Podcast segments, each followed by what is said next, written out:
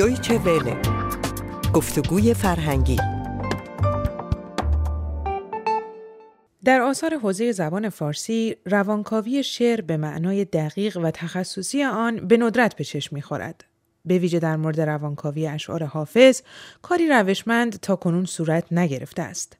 دکتر حسن مکارمی که از روانکاوان مطرح ایرانی مقیم فرانسه است در کنار شغل اصلی خود روانکاوی دست بلندی نیز در ادبیات فارسی دارد و به تازگی کتابی به انتشار رسانده و در آن برای نخستین بار با روی کردی روانکاوانه و با نگاهی علمی و پژوهشگرانه غزلهای حافظ را مورد بررسی قرار داده است. گفتگوی همکارمان را با دکتر حسن مکارمی میشنوید. آقای دکتر مکارمی تا جایی که من اطلاع دارم تازه ترین نظریه درباره اینکه منظور حافظ از دل چه بوده است را شما مطرح کردید شما برای اولین بار گفتید که منظور حافظ از دل زمیر ناخودآگاه انسانه و زمیر ناخودآگاهی که اولین بار فروید مطرح کرده. ممکنه در این مورد توضیح بدید. پرسش ما اینه که آیا شما از فروید به حافظ رسیدید یا از حافظ به فروید؟ بله. در من یک به نظر من سنتز یه ترکیبی به وجود آمده به تدریج این مسئله ایجاد شد. یعنی این پرسش که بالاخره حافظ انسان رو چگونه می‌بره؟ حافظ وقتی نگاه می‌کنه به انسان مثلا یونانی ها پیسکوسوماتیک بوده پیسیشه یعنی اونجایی که فرمان میده. در اسطوره های ایرانی قبل از اسلام هم ما روان و جان و تن داشتیم. فکر کردم حافظ چجور می‌بره. به این نتیجه رسیدم که حافظ تن روان روح جان و دل و سر یعنی این دوتا رو جدا می‌کنه. حتی بعضی وقتا با ظرافتی میره میگه دل سر. یعنی اینکه دل یک یک مفهوم مستقل برای حافظ. و بعد این مسئله شروع کردم اینکه این مفهوم مستقل چی هست؟ کجاست؟ کجای مجازی است؟ جای مجازی. است بعد به تدریج خب به عنوان یک روانکاو با کارهای فروید متوجه این شدم که فروید در یک جا مطرح می‌کنه که خود اون برای کشف ناخودآگاه تحت تاثیر یک نویسنده آلمانی قرار گرفته بود که اون نویسنده مطرح می‌کنه که اگر کسی 24 ساعت پشت سر هم حرف دلش را بگوید اون اولین حرف تازه رو زده و اینجور من نتیجه گرفتم که پس فروید حرف در واقع حرف دلش که ناخداگاه هست یعنی کشف ناخداگاه حرف دل درونی در واقع فروید هست. این دوتا رو به هم ربط دادم. توی ذهنم دنبالش رفتم. رفتم دیدم که در اشعار حافظ بیش از 600 تا بیت داره حافظ که در اونها ترکیبات دل به کار رفته. حدود 160 هم ترکیب دل داریم در زبان فارسی مثل دلدار دلیر بزدل دلداده دل افسرده دلگیر غیره. بعد اینها رو که نگاه کردم بعد دسته بندی کردم. دسته بندی کردم که خب یه مقاله بسیار بسیار مفصلی است در این کتاب نگرشی دیگر به راز حافظ. خیلی مفصله. این 600 تا بیت رو با دستبندی نشون میدم که اون جایی که در واقع جای احساس اون جایی است که جای هویت اولیه ماست اون هویتی که تا 7 سالگی با توجه به تعلیم و تربیت ما در زبان مادری اون چه که در دور ما اتفاق میفته ناخداگاه 70 80 درصد شکل گرفته میشه. پس در واقع اون هویت ما ناخداگاه ما جای احساسات ما جای دوست داشتن تنفر جای خصیص بودنمون جای افکار و شخصیت درونی ما. اون چیزی که دیگه اگر تمام دانش و علم ما از بین بره اون میمونه.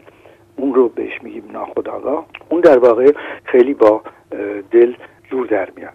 و می‌بینیم که من می‌تونم مثلا مثال های زیادی بزنم.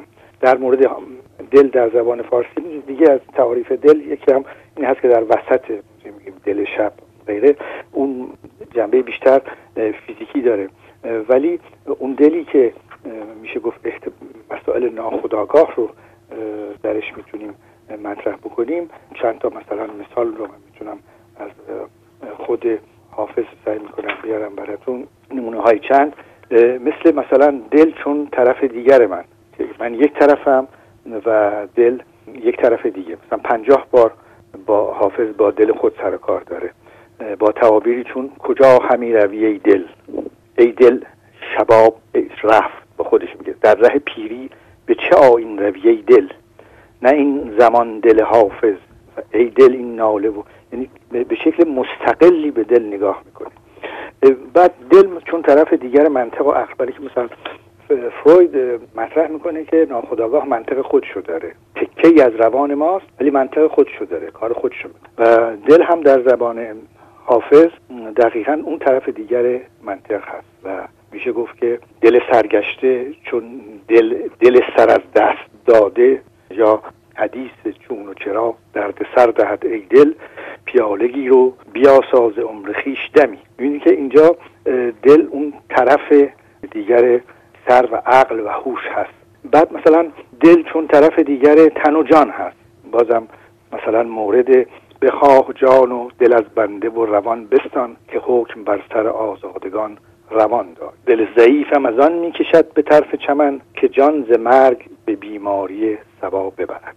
چون سبا با تن بیمار و دل بیتاقت به هواداری آن سر به خرامان بروم. ببینید تن و دل رو باز از هم اینجا جدا می‌کنه یا مثلا طرف دیگر دین و آین دل یه طرف دیگر دین و آینه می‌دونیم که باز ناخداگاه با آین و دین هم سرکاری نداره. هویت عمیقه مثلا که دل برد و کنون در قصد دین است.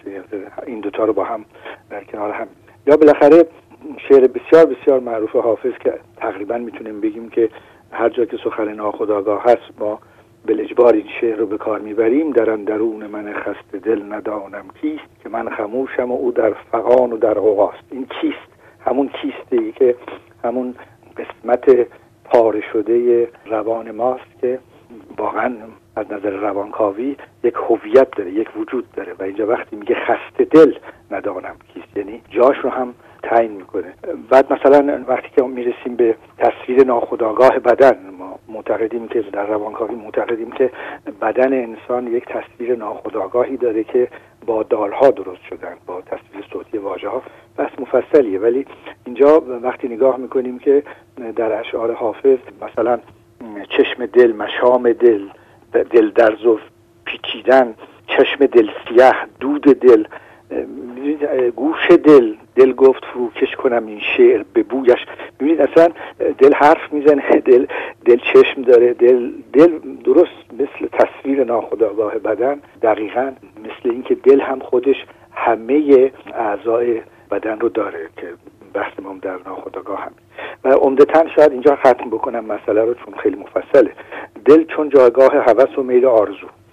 بحثی که ما در روانکاوی داریم اینه که هوس و خواهش درونی عمیق یک انسان که اون رو مثل موتور به حرکت در میاره همون خواهش ناخودآگاهشه که عملا به جز در موارد روانکاوی عمیق ناشناخته میمونه برای انسان. به همین دلیل ناخودآگاه. ناخودآگاه اون قسمت از روان ما نیست که ناآگاه هست بلکه ما به حضورش آگاهی نداریم. از این نظر.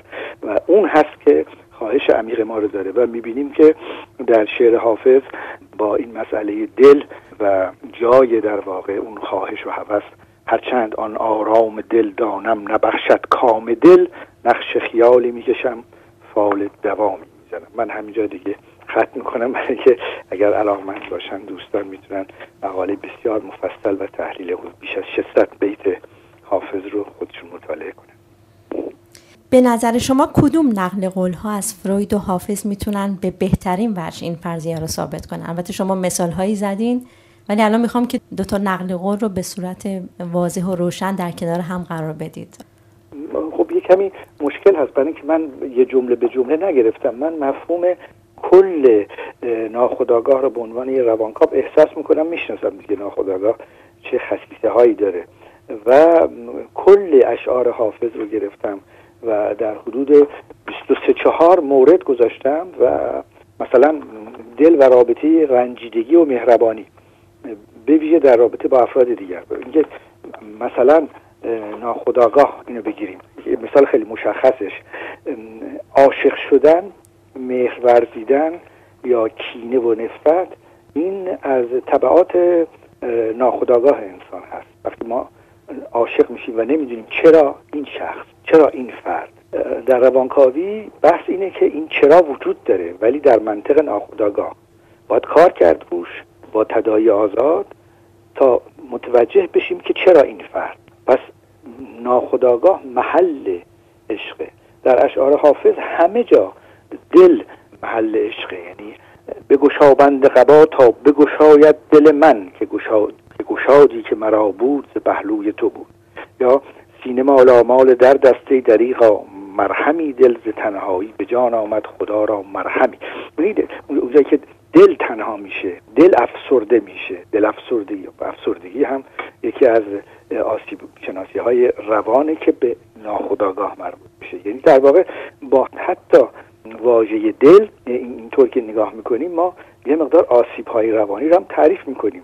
یه مقدار شرایط شخصی رو هم تعریف می‌کنیم شخصیتمون رو. مثل بزدل دلیر دلازرده دلتنگ گشاد دل این تمام اینها. و در مورد عشق مخصوصا اصرار دارم که واجه های واژه دل درست وسط تمام ارتباط بین عاشق و معشوق قرار می‌گیره.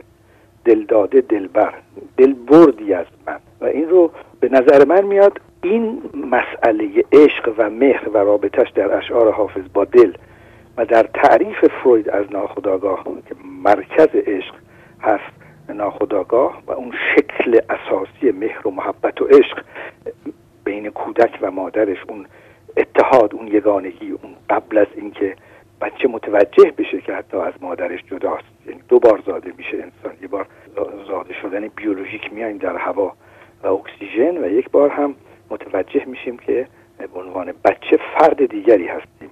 این جدایی صورت می‌گیره. تا اون جدایی صورت نگرفته این یگانگی است. و فروید میگه که هر گونه عشقی که ما بعدا داشته باشیم این عشق یک نوع پروتوتیپی هست یک نوع وابستی و یک نوع شکلگیری است بر اساس اون عشق یگانه اول با مادر. آقای دکتر حافظ در بسیاری از اشعارش از مسیح صحبت می‌کنه. نظر شما در این مورد چیه؟ آیا حافظ با همه مذاهب این برخورد داشته؟ بله من کاملا به نظرم میاد سوال رو از قسمت دومش باید گرفت حافظ می‌رسه به یه قله ای حافظ در واقع یک مسیری رو طی می‌کنه که فوق العاده از استثنایی است ما سه تا در واقع حرکت بنیانی فرهنگی بعد از اسلام داریم این سه تا فردوسی است که میگه ما فرهنگی داریم اسطوره‌ای داریم زبانی داریم. خیام هست که بحث عمده و اساسیش به پرسش کشیدن مسئله معاد جسمانی است و اونو در 166 ربایی اولیه خودش مطرح می‌کنه و عطاره که رابطه بین الله و انسان رو که عبد ما در, در رابطه قرآنی عبد الله هستیم. عطار و مکتب خراسان مکتب عرفان خراسان این رابطه کاملا عوض می‌کنه میشه عاشق و معشوق. این سه تا حرکت بزرگ فرهنگی جلو میان حرکت می‌کنن غنی میشن. بعد خود زبان فارسی درش صنعت شعری پیدا میشه و این صنعت شعری به اوج می‌رسه و حافظ میره در قله اون سه تا حرکت فرهنگی مفهومی و مجموعه صنایع شعری که از کودکی آغاز میشه و حتی قبلش میشینه اون بالا و به حدی در بالا و اوج قرار گرفته که نگاه می‌کنه و مسئله اساسی اینه که حوزه نگاهش رو برای اولین بار از حوزه اسلام می‌بره بیرون.